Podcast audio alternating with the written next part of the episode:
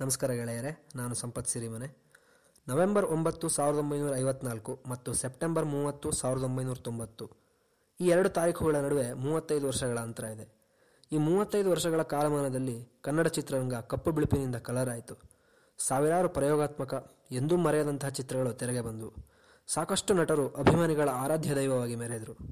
ಕನ್ನಡ ಚಿತ್ರರಂಗ ಇಡೀ ಭಾರತವೇ ತನ್ನತ್ತ ತಿರುಗಿ ನೋಡುವಂತೆ ಅತಿ ಉತ್ತಮ ಚಿತ್ರಗಳನ್ನು ಕೊಟ್ಟು ಎರಡು ತಿಂಗಳಿಗೋ ಮೂರು ತಿಂಗಳಿಗೋ ಒಂದು ಒಳ್ಳೆ ಕನ್ನಡ ಚಿತ್ರ ಬರ್ತಿರುವಂತಹ ಹಿಂದಿನ ಕಾಲದಲ್ಲಿ ಹಳೆ ಚಿತ್ರಗಳನ್ನು ನೋಡ್ತಾ ಅವಾಗಿನ ಕಾಲದಲ್ಲಿ ಕನ್ನಡದಲ್ಲಿ ಎಂತೆಂಥ ಒಳ್ಳೊಳ್ಳೆ ಫಿಲಂ ಬರ್ತಿದ್ವು ಮಾರ್ರೆ ಅಂತ ಈಗಿನ ಕಾಲದವರು ಉದ್ಗರಿಸುವ ರೀತಿ ಕನ್ನಡ ಚಿತ್ರರಂಗ ಚಿರ ಸ್ಥಿರ ಛಾಪನ್ನು ಮೂಡಿಸಲಿಕ್ಕೆ ಕಾರಣರಾದಂತಹ ಅನೇಕರ ಪಟ್ಟಿಯಲ್ಲಿ ಅಗ್ರಪಂಕ್ತಿಯಲ್ಲಿ ನಿಲ್ಲುವವರು ಅಂದರೆ ಇದೇ ಎರಡು ತಾರೀಖುಗಳ ಮಧ್ಯೆ ಕೇವಲ ಮೂವತ್ತೈದು ವರ್ಷ ಬದುಕಿದ್ರು ಮುನ್ನೂರೈವತ್ತು ವರ್ಷಗಳಿಗಾಗುವಷ್ಟು ಸಾಧನೆ ಮಾಡಿ ಛೇ, ಅವರು ಈಗಲೂ ಇದ್ದಿದ್ರೆ ಅಂತ ಎಲ್ಲರೂ ನಿಟ್ಟುಸಿರು ಬಿಡುವಂತೆ ಕನ್ನಡಿಗರ ಮನಸ್ಸಿನಲ್ಲಿ ಶಾಶ್ವತವಾದ ಸ್ಥಾನವನ್ನು ಗಿಟ್ಟಿಸಿದಂತಹ ಒಬ್ಬ ಮಹಾನ್ ಮಾನವ. ಅವರ ಹೆಸರೇ ಶಂಕರ್ ನಾಗರಕಟ್ಟೆ. ಶಂಕರ್ ನಾಗ್ ಅಂದ ತಕ್ಷಣ ಎಲ್ಲರ ಮನಸ್ಸಿನಲ್ಲೂ ಬರುವ ಮೊದಲನೇ ಅನ್ವರ್ಥನಾಮ ಅಂದರೆ ಆಟೋ ರಾಜ ಅವರು ತೀರ್ಕೊಂಡ ಇಪ್ಪತ್ತೈದು ವರ್ಷಗಳ ನಂತರವೂ ಯಾವುದೇ ಊರಿಗೆ ಹೋದರೂ ಒಂದಾದರೂ ಆಟೋದಲ್ಲಿ ಅವರ ಫೋಟೋವನ್ನು ನೀವು ಖಂಡಿತವಾಗಿಯೂ ಕಾಣಬಹುದು. ಹೀಗೆ ಹೇಳಿದ ತಕ್ಷಣ ಎಲ್ಲರೂ ಅಂದ್ಕೊಳ್ತಾರೆ ಹಾಗಾದರೆ ಆಟೋ ರಾಜ ಚಿತ್ರವೇ ಅವರು ಈ ಮಟ್ಟಕ್ಕೆ ಪ್ರಸಿದ್ಧರಾಗಲು ಕಾರಣ ಅಂತ. ಅದಕ್ಕೆ ಉತ್ತರ, ಹೌದು ಮತ್ತು ಇಲ್ಲ. ಅವರ ಬಗ್ಗೆ ಜನರ ಪ್ರೀತಿಯ ಜ್ವಾಲಾಮುಖಿ ಯಾವುದೋ ಕಾಲದಿಂದಲೇ ಒತ್ತಡ ಪಟ್ಕೊಳ್ತಾ ಸಾಗಿತ್ತು. ಈ ಚಿತ್ರ ಬಂದಾಗ ಅದು ಸ್ಫೋಟಿಸಿತು ಅಷ್ಟೇ. ಎಲ್ಲ ವರ್ಗದ ಜನರಿಗೆ ಶಂಕರ್ನಾಗ್ ಅವರನ್ನು ಪ್ರೀತಿಯಿಂದ ಅಪ್ಪಿಕೊಳ್ಳಲಿಕ್ಕೆ ಒಂದು ಸಿಂಪಲ್ ರೀಸನ್ ಬೇಕಿತ್ತು. ಅದೇ ಆಟೋ ರಾಜ ಆಯಿತು. ಹಾಗಂತ ಆಟೋ ಡ್ರೈವರ್ ಪಾತ್ರ ಮಾಡಿದ ಎಲ್ಲರನ್ನೂ ಜನ ಒಪ್ಪಿಕೊಳ್ಳೂ ಇಲ್ಲ. ದರ್ಶನ್, ಉಪೇಂದ್ರ, ಗಣೇಶ್ ಇವರೆಲ್ಲರಿಗೂ ಥಿಯೇಟರ್ ಒಳಗಡೆ ಶಿಳ್ಳೆ ಚಪ್ಪಾಳೆಗಳು ಬಿದ್ದರೂ ಹೊರಗೆ ಬಂದ ಮೇಲೆ ಯಾವತ್ತಿಗೂ ಆಟೋ ಚಾಲಕರು ತಮ್ಮ ಪ್ರತಿನಿಧಿಯಾಗಿ ಸ್ವೀಕರಿಸಿರೋದು, ಆರಾಧಿಸ್ತಾ ಇರೋದು ಶಂಕರ್ನಾಗ್ ಅವರನ್ನೇ. ಶಂಕರ್ನಾಗ್ ಅವರ ತಂದೆ ಸದಾನಂದ ನಾಗರಕಟ್ಟೆ ಅವರು ದಕ್ಷಿಣ ಕನ್ನಡದಲ್ಲಿದ್ದಂತಹ ಆನಂದಾಶ್ರಮ ಮಠದಲ್ಲಿ ಮ್ಯಾನೇಜರ್ ಆಗಿದ್ದರು ಮೂಲತಃ ಆ ಮಠದ ಸ್ವಾಮೀಜಿಗಳು ಉತ್ತರ ಕನ್ನಡದಿಂದ ಅಲ್ಲಿಗೆ ವಲಸೆ ಬಂದಿದ್ದರು ಹೀಗಾಗಿ ಶಂಕರ್ನಾಗ್ ಅವರಿಗೆ ಒಂದು ಅತ್ಯುತ್ತಮ ಬಾಲ್ಯವನ್ನು ರೂಪಿಸಿದ್ದಕ್ಕಾಗಿ ನಾವು ಉತ್ತರ ಕನ್ನಡ ಮತ್ತು ದಕ್ಷಿಣ ಕನ್ನಡ ಎರಡೂ ಜಿಲ್ಲೆಗಳಿಗೆ ಚಿರಋಣಿಗಳಾಗಿರಬೇಕು. ಆಗ ಉತ್ತರ ಕನ್ನಡದ ಶಿರಾಲಿಯಿಂದ ದಕ್ಷಿಣ ಕನ್ನಡದ ಉಡುಪಿಗೆ ಬರಬೇಕಾದ್ರೆ ಐದು ನದಿಗಳನ್ನು ದಾಟಿ ಬರಬೇಕಾಗಿತ್ತಂತೆ. ಯಾವುದೇ ಸೇತುವೆ ಇರಲಿಲ್ಲಂತೆ. ಒಂದು ದಡದಿಂದ ಇನ್ನೊಂದು ದಡಕ್ಕೆ ಬಸ್, ಮತ್ತೆ ಅಲ್ಲಿಂದ ದೋಣಿ, ಮತ್ತೆ ಬಸ್. ಶಂಕರ್ನಾಗರವರು ತಮ್ಮ ಹೆಚ್ಚಿನ ಬಾಲ್ಯವನ್ನು ಆನಂದಾಶ್ರಮದಲ್ಲಿ ಕಳೆದರು. ಅಲ್ಲಿ ಪ್ರತಿದಿನ ಭಜನೆಗಳನ್ನು ಕೇಳ್ತಾ ಕೇಳ್ತಾ ಸ್ವಲ್ಪ ಹಾಡುವುದರ ಜೊತೆಗೆ ತಬಲವನ್ನು ಕೂಡ ಶಂಕರನಾಗವರು ಕಲಿತಿದ್ರಂತೆ. ಆಗ ಅಲ್ಲಿ ಇದ್ದಂತಹ ಸ್ವಾಮಿ ಸಚ್ಚಿದಾನಂದರವರು ಪ್ರತಿ ರಾತ್ರಿ ಪರದೆ ಹಾಕಿ ಚಾರ್ಲಿ ಚಾಪ್ಲಿನ್ ಚಿತ್ರಗಳು, ಕಾರ್ಟೂನ್ ಚಿತ್ರಗಳನ್ನು ಮಕ್ಕಳಿಗೆ ತೋರಿಸ್ತಾ ಇದ್ರಂತೆ. ಅಲ್ಲಿಂದಲೇ ಶಂಕರ್ನಾಗ್ ಮತ್ತು ಅನಂತ್ನಾಗ್ ಇಬ್ಬರಿಗೂ ಚಿತ್ರರಂಗದತ್ತ ಆಸಕ್ತಿ ಹುಟ್ಟಿದ್ದು. ಆಶ್ರಮದ ಶಿಷ್ಟತೆ, ಸಾಂಸ್ಕೃತಿಕ ಕಲೆಗಳಿಗೆ ಅವಕಾಶವಿದ್ದಂತಹ ಪರಿಸರ ಉತ್ತರ ಕನ್ನಡದ ತೆಂಕುತಿಟ್ಟು ದಕ್ಷಿಣ ಕನ್ನಡದ ಬಡಗುತಿಟ್ಟು ಇವೆಲ್ಲದರ ಮಧ್ಯೆ ಶಂಕರ್ನಾಗ್ ಅವರು ಚಂದವಾದ ಬಾಲ್ಯವನ್ನು ಕಳೀತಾರೆ. ಶಂಕರ್ನಾಗ್ ಅವರ ಮಾತೃಭಾಷೆ ಕೊಂಕಣಿ. ಕಾಲಾನುಕ್ರಮೇಣ ಅವರು ಕೊಂಕಣಿ ಕನ್ನಡದ ಜೊತೆ ಹಿಂದಿ, ಇಂಗ್ಲಿಷ್, ಮರಾಠಿ, ಗುಜರಾತಿ, ತೆಲುಗು, ತಮಿಳು ಎಲ್ಲ ಭಾಷೆಗಳಲ್ಲೂ ಪ್ರಾವೀಣ್ಯತೆ ಪಡೆದಿದ್ದರು. ಉತ್ತರ ಕನ್ನಡದ ಹೊನ್ನಾವರದಲ್ಲಿ ನಾಲ್ಕು ವರ್ಷಗಳು ಕಳೆದ ಮೇಲೆ ಅನಂತ್ನಾಗ್ ಅವರನ್ನ ಒಂಬತ್ತನೇ ತರಗತಿ ಮತ್ತು ಮುಂದಿನ ವಿದ್ಯಾಭ್ಯಾಸಕ್ಕಾಗಿ ಮುಂಬೈನಲ್ಲಿದ್ದ ಚಿಕ್ಕಪ್ಪನ ಮನೆಗೆ ಕಳಿಸ್ತಾರೆ. ಅಲ್ಲಿನ ವಾತಾವರಣ ಅನಂತರಿಗೆ ಹೊಂದದೆ ಅವರು ಓದಿನಲ್ಲಿ ಕೊಂಚ ಹಿಂದುಳಿತಾರೆ ಹೀಗಾಗಿ ನಂತರದಲ್ಲಿ ಶಂಕರ್ನಾಗ್ ಅವರ ತಾಯಿ ಆನಂದಿ ತನ್ನ ಮೊದಲ ಮಗಳು ಮತ್ತು ಶಂಕರ್ನಾಗ್ ಅವರ ಜೊತೆ ಮುಂಬೈಲೇ ಮನೆ ಮಾಡ್ತಾರೆ. ಇಲ್ಲಿಂದ ಶಂಕರ್ನಾಗ್ ಅವರ ಬೆಳವಣಿಗೆಗೆ ಹೊಸ ದಿಕ್ಕು ಮತ್ತು ವೇಗ ಸಿಕ್ಕುತ್ತೆ. ಮನೆಯಲ್ಲಿ ಕಿತ್ತು ತಿನ್ನುವಂತಹ ಬಡತನ ನಿಲ್ಲದೆ ಇದ್ರೂ ಮೂರು ಹೊತ್ತು ಹೊಟ್ಟೆ ತುಂಬ ಊಟ, ನೆಮ್ಮದಿಯ ನಿದ್ರೆಗೆ ತಲೆ ಮೇಲೊಂದು ಸೂರು. ಇವೆರಡನ್ನ ಬಿಟ್ಟು ಹೆಚ್ಚಿನದೇನನ್ನೂ ಶಂಕರ್ನಾಗ್ ಅವರು ನಿರೀಕ್ಷಿಸುವಂತಹ ಪರಿಸ್ಥಿತಿ ಇರಲಿಲ್ಲ. ಆದರೆ ಅದರ ಬಗ್ಗೆ ಯಾವತ್ತೂ ಜಾಸ್ತಿ ಯೋಚನೆ ಮಾಡದೇ ಇದ್ದಂತಹ ಶಂಕರ್ನಾಗ್ ಅವರು ಬಹಳ ಬೇಗ ಮುಂಬೈಗೆ ಹೊಂದಿಕೊಳ್ತಾರೆ. ವಿದ್ಯಾಭ್ಯಾಸದಲ್ಲಿ ಯಾವಾಗಲೂ ಮುಂದಿರುವುದರ ಜೊತೆಗೇನೆ ಹಿಂದಿ ಮತ್ತು ಮರಾಠಿ ನಾಟಕಗಳಲ್ಲಿ ತಮ್ಮನ್ನು ತೊಡಗಿಸಿಕೊಳ್ತಾರೆ. ನೂರಾರು ನಾಟಕಗಳಲ್ಲಿ ಅಭಿನಯಿಸುವುದರ ಜೊತೆಗೆ ನಾಟಕಗಳ ನಿರ್ದೇಶನವನ್ನು ಕೂಡ ಮಾಡ್ತಾರೆ. ಸಾವಿರದ ಒಂಬೈನೂರ ಎಪ್ಪತ್ತೊಂದರಲ್ಲಿ ಎಸ್ ಎಸ್ ಸಿ ಪರೀಕ್ಷೆಯನ್ನು ಫಸ್ಟ್ ಕ್ಲಾಸ್ನಲ್ಲಿ ಶಂಕರ್ನಾಗ್ ಪಾಸ್ ಮಾಡ್ತಾರೆ. ನಂತರ ಡಿಗ್ರಿ ವಿದ್ಯಾಭ್ಯಾಸಕ್ಕಾಗಿ ಮುಂಬೈನಲ್ಲೇ ಕಾಲೇಜ್ ಸೇರಿಕೊಳ್ತಾರೆ. ಆಗಲೇ ಸ್ವಂತ ದುಡಿಮೆಯಿಂದ ಜೀವನ ಸಾಗಿಸಬೇಕು ಅಂತ ಬ್ಯಾಂಕ್ ಒಂದರಲ್ಲಿ ಪಾರ್ಟ್ ಟೈಮ್ ಕೆಲಸಕ್ಕೆ ಸೇರಿಕೊಳ್ತಾರೆ. ಪ್ರತಿದಿನ ಬೆಳಗ್ಗೆ ಬ್ಯಾಂಕ್ನಲ್ಲಿ ಕೆಲಸ ಮಾಡಿ ಆನಂತರ ಕಾಲೇಜಿಗೆ ಹೋಗಿ ಸಾಯಂಕಾಲ ಆಗ್ತಿದ್ದ ಹಾಗೆ ನಾಟಕಗಳ ತಾಲೀಮಿನಲ್ಲಿ ಭಾಗವಹಿಸೋದು ಇದು ಅವರ ದಿನಚರಿಯಾಗಿತ್ತು.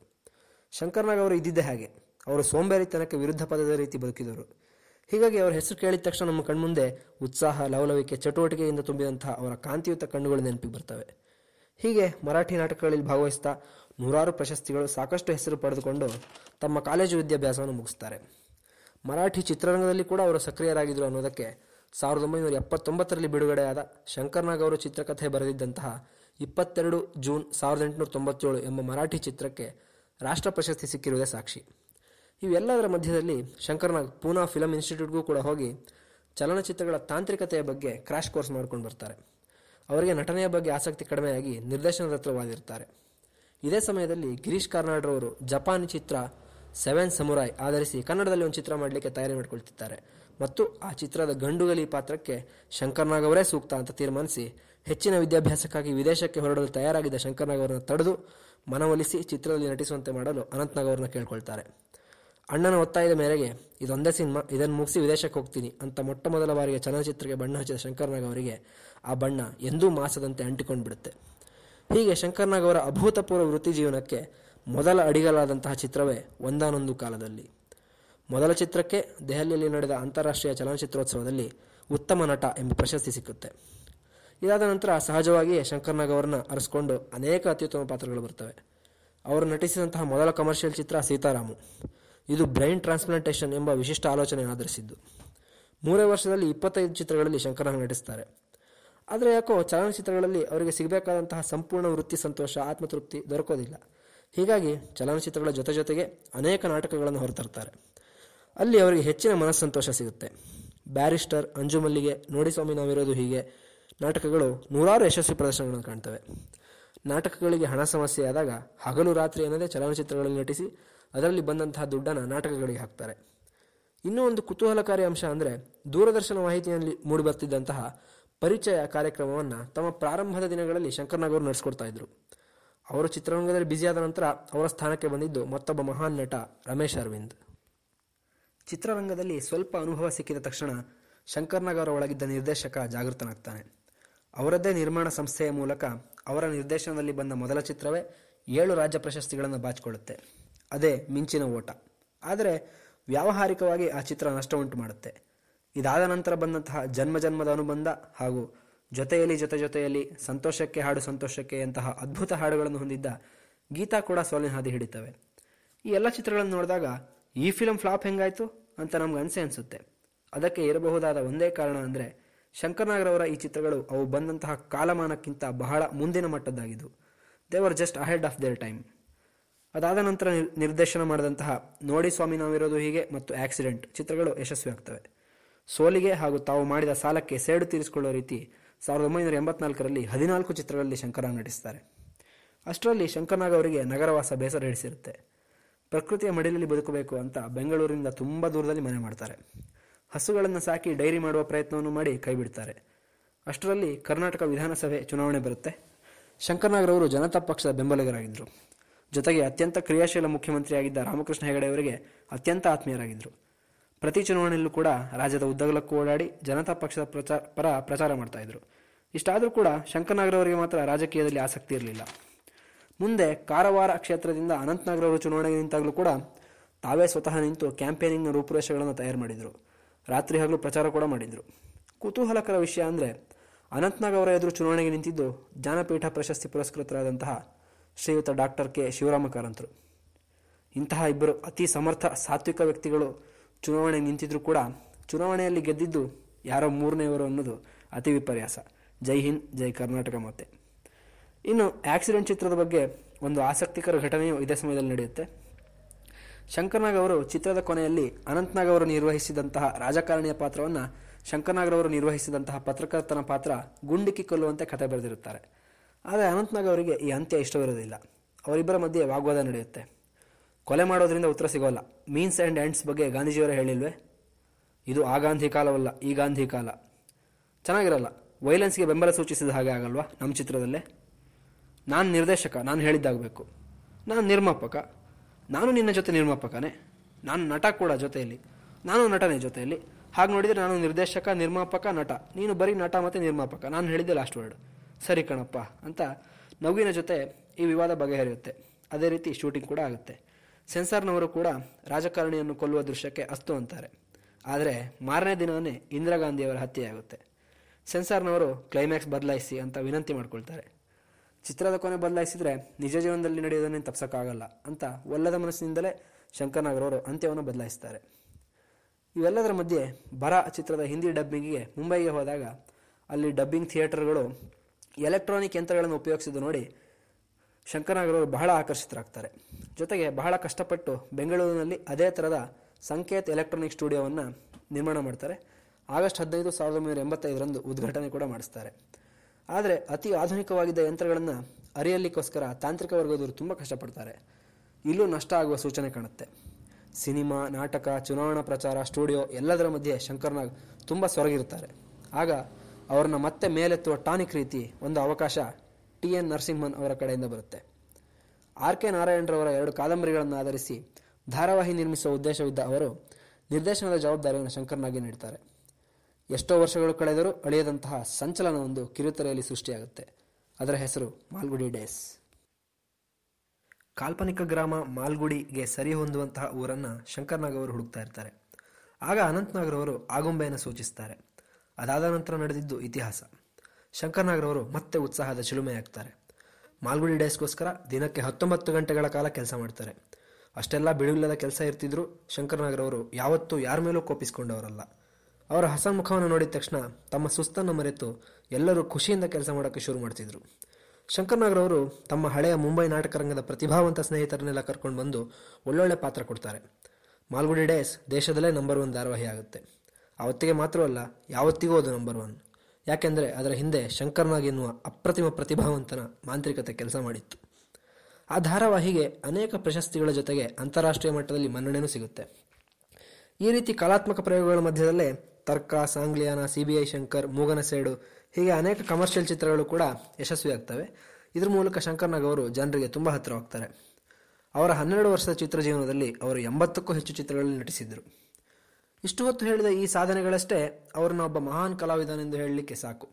ಆದರೆ ಅವರು ಚಿತ್ರರಂಗಕ್ಕೆ ಸಂಬಂಧಿಸಿದ ವಿಷಯಗಳ ಹೊರತಾಗಿ ಒಬ್ಬ ಸಾಮಾನ್ಯ ಮನುಷ್ಯನ ಜೀವನದಿಂದ ಹಿಡಿದು ಇಡೀ ಕರ್ನಾಟಕದ ಬೆಳವಣಿಗೆಯವರೆಗೆ ಅನೇಕ ಕನಸುಗಳನ್ನು ವ್ಯಾಪಿಸಿಕೊಂಡಿದ್ದರು ಹಾಗಾಗಿಯೇ ಅವರು ಮಹಾನ್ ಮಾನವ. ಬೆಂಗಳೂರಲ್ಲಿ ಕಾಲಿಟ್ಟಾಗಲೇ ಅವರು ಅನಂತನಾಗ್ ಹತ್ರ, ಈ ರಾಜ್ಯದಲ್ಲಿ ಜನರೇ ಸರ್ಕಾರದ ಮೇಲೆ ಹೆಚ್ಚು ಅವಲಂಬಿತರಾಗಿದ್ದಾರೋ ಅಥವಾ ಸರ್ಕಾರವೇ ಜನರ ಜೀವನದಲ್ಲಿ ಅನಗತ್ಯ ಹಸ್ತಕ್ಷೇಪ ಮಾಡ್ತಾ ಇದೆಯೋ ಗೊತ್ತಾಗ್ತಿಲ್ಲ ಅಂತ ಹೇಳಿರ್ತಾರೆ. ಜನರು ಸರ್ಕಾರವೇ ಪರಮಶಕ್ತಿ ಎನ್ನುವ ನಂಬಿಕೆಯನ್ನು ಬಿಡಬೇಕು, ಸ್ವಂತ ಆಲೋಚನಾ ಶಕ್ತಿ ಹೊಂದಬೇಕು ಎನ್ನುವುದು ಅವರ ಉದ್ದೇಶವಾಗಿರುತ್ತೆ. ಒಮ್ಮೆ ಯಾವುದೋ ಕಾರ್ಯಕ್ರಮಕ್ಕೋಸ್ಕರ ಕೆನಡಾಕ್ಕೆ ಹೋಗಿ ಬಂದ ಮೇಲಂತೂ ಅವರ ಆಲೋಚನೆಗಳಿಗೆ ಹೊಸ ಬಣ್ಣ ಸಿಕ್ಕುತ್ತೆ. ಅವರ ಹತ್ತಿರ ಅನೇಕ ಹೊಸ ಯೋಜನೆಗಳಿರ್ತವೆ. ಮೊದಲನೇದಾಗಿ ದುಡ್ಡು ಉಳ್ಳುವರಿಗಾಗಿ ಕಂಟ್ರಿ ಕ್ಲಬ್ ವಿದೇಶಿಯರು ಮತ್ತು ನಮ್ಮ ದೇಶದ ಶ್ರೀಮಂತರು ವಾರಾಂತ್ಯದಲ್ಲಿ ಖಂಡಿತವಾಗಿಯೂ ಇಲ್ಲಿಗೆ ಭೇಟಿ ನೀಡಲು ಮುಗಿಬೀಳುವುದರಿಂದ ತುಂಬ ಹಣ ಸಂಗ್ರಹವಾಗುತ್ತೆ.